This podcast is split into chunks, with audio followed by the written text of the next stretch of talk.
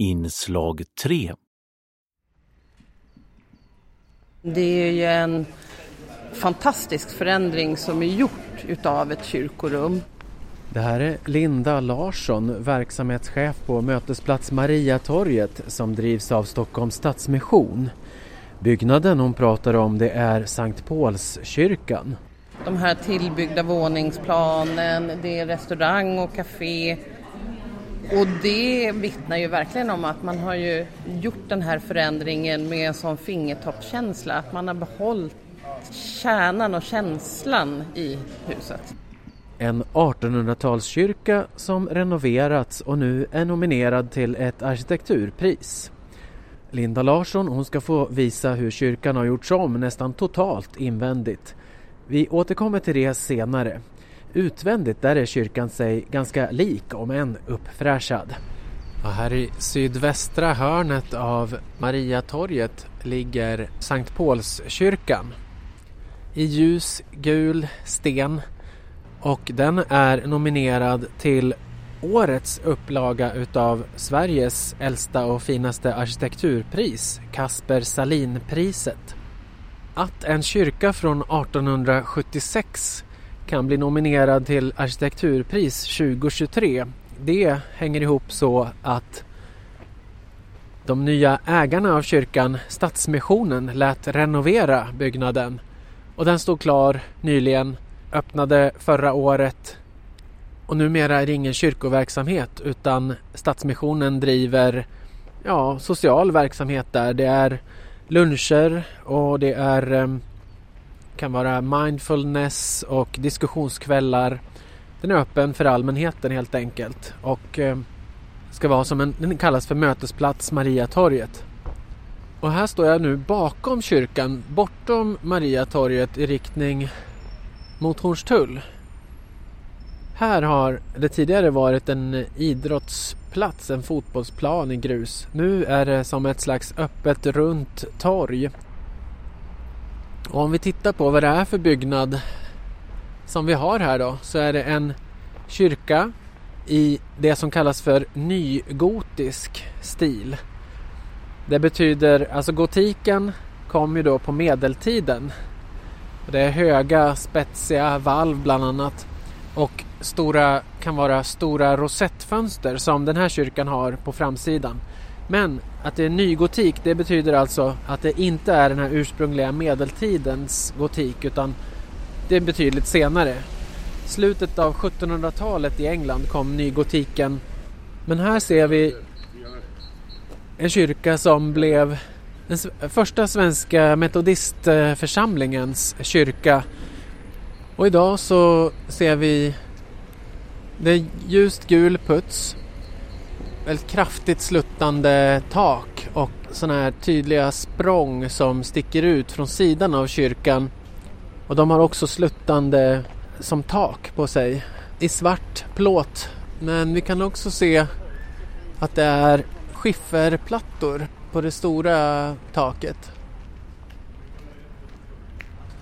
Och så ser vi då de här för gotiken och nygotiken typiska spetsiga valven.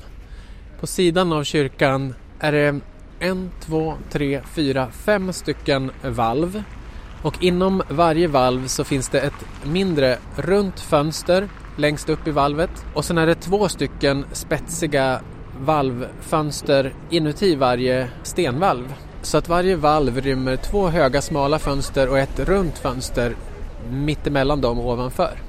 Här håller de på och lastar in matvaror för fullt just nu för att de har precis satt igång igen eh, luncherna. De hade stängt en vecka här i början av mars. Sankt Paulskyrkan byggdes 1876 av metodistförsamlingen som behövde någonstans att ha sina mässor, sina sammankomster.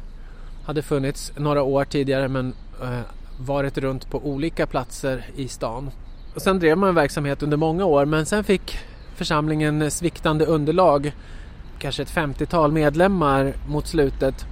Man uppgick också i en annan församling och sålde kyrkan. Nu är det Stadsmissionen som äger den. Och man har byggt om den här med en arkitektbyrå som heter Spridd och faktiskt någonting som kallas för kyrkans fastighetssamverkan har varit inblandad också. Så jag kommer strax gå in men efter renoveringen av kyrkan här så är inte ingången från stora porten mot torget utan det är en ingång som ligger på sidan av kyrkan på, till vänster om man står vid kyrkporten runt hörnet. Ja, och kyrkporten den, på den står det nummer 10. Den vetter mot själva Mariatorget och den är också i ett sånt här spetsigt valv. Det är i mörkbrunt trä. Inlagt i porten så är det lite bladmönster och eh, flätade mönster i trä. Och återigen de här spetsiga valven återkommer i glasen som sitter längst upp i dörren, fem stycken. Så har vi ett kyrktorn också i, i grön ärgad koppar. Ett ganska litet kyrktorn, det är inget som eh, rymmer eh, några mängder av människor. Möjligtvis att man kan faktiskt klättra upp där inifrån men det är ett ganska smalt torn och som pekar ut de fyra väderstrecken. Något kors tydligt är det inte högst upp på kyrkan. Däremot framför tornet, ovanför det svarta raka korset som sitter vid dörren på nocken av huset, där sitter det ett annat kors. Det är mer blomställningsformat, alltså fyra stycken armar som är lika långa som går ut från en rund mitt. Här på framsidan ser vi ett stort rosettfönster som det heter, alltså ett runt fönster med ungefär som blomblad inuti då i metall. Lite drygt två meter i diameter. Flankerat på vardera sida, lite nedan det stora fönstret så är det också två mindre rosettfönster. Och alla de här ryms i valv som är utmejslade ur stenfasaden. Vi ska titta hur det ser ut inuti också. För nu pågår lunchservering. Linda Larsson, verksamhetschef. Hade du sett kyrkan innan den renoverades inuti? Nej, jag hade inte sett den eh, innan den renoverades, eh, bara på bilder. Men det är ju en, en fantastisk förändring som är gjort utav ett kyrkorum. Precis, man ser inifrån ser man de här rosettfönstren som jag beskrev utifrån. Det stora där i mitten och det här, ja. de är mycket mer färgglada här inne. Det kunde man inte se utanpå för det är som ett lager till av fönster. Det, det är som ett lager till och, och det är faktiskt de här rosettfönstren som hela färgsättningen plockats ifrån. Pastellfärgade kan ja, man säga? Ja, det är pastellfärgade och också det varma. Från början så var ju det här en brun lokal. Ja, lite och, mörkare. Ja, mörkare, lite murrigare och nu har det ju blivit liksom, det är de här ljusrosa väggarna. Ja, och det är grått på träpelarna eh, ja, och valvet här är grått också, med ja, ljust grått. Så att och det... taket är, är vitt så att säga med de här gråa detaljerna. Och sen har man ju satt upp eh, riggar här med mycket ljus och, och så och, och mm. högtalare och så. Det är för att ni har verksamhet här som kan vara konserter också ibland? Konserter och vi har också här, du ser kanske på golvet, sektionerna, det är 12 stycken, de är höj och sänkbara Aha. för att det snabbt ska kunna bli en scen. Anledningen till att vi har valt att satsa på det, det är ju för att vi vill ha en verksamhet som lätt går att göra om mm. och att man inte behöver stänga ner för att kanske liksom rodda om i flera dagar. Och sen har ni ju, det sitter ju även gardiner här som också går i den här lite pastelliga tonen, lite ja. grön. Och det är ju mörkläggningsgardiner för ja. viss typ av verksamhet kräver ju då mörkläggning om man ska ha filmvisning eller det är en teatergrupp som vill ha en speciell ljussättning för att skapa effekt. Men sen är det intressant hur man har liksom öppnat, det är ju fyrkantiga som ljusinsläpp här som man kan se till de här, um, ja. det är en vägg alltså framför de här rosettfönstren och de välvda fönstren som jag pratade om utifrån också. De kan man se igenom när man har öppnat, där sitter också gardiner. Ja, så från början så var ju ingången vid den stora entrén, de stora kyrkdörrarna. Mot torget ja. Mot mm. Och sen då i motsatt ände så var det ju ett stort altare. Just precis. På Och där, den här väggen. ja, och bakom där så har man ju byggt det här nya torget då. Ja. Lilla torget eller vad man ska säga. Det. Ja, Mm. precis. Så de här våningsplanen som är på varje sida, de fanns ju inte från början. Utan det här är ju ett sätt att liksom förvandla en kyrkobyggnad till en plats där man kan göra väldigt många olika fler saker. Ja, ja, som en liten möteslokal där. Ja, och det är den gamla orgelläktaren som man då har byggt ett konferensrum fast med stora fönster som man blickar ner i den här stora salen som vi står i nu.